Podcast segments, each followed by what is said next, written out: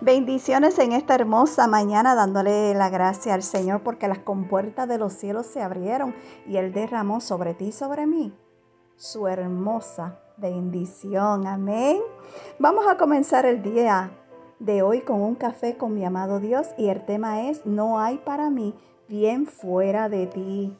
Si vamos al Salmo 16, versículo 2, la palabra te dice, oh alma mía, dijiste a Jehová, Tú eres mi Señor, no hay para mí bien fuera de ti. Sabes, aparte de Dios, el salmista no le encuentra sentido a la vida y no tiene felicidad personal.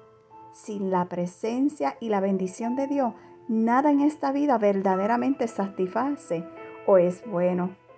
El escritor no quiere tener participación alguna con falsos dioses o cualquier cosa que cobre prioridad sobre Dios.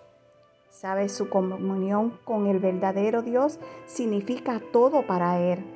Pablo expresó estas mismas, ¿verdad? Cuando dijo, porque para mí el vivir es Cristo. Amén. Que Dios te bendiga y Dios te guarde. Shalom.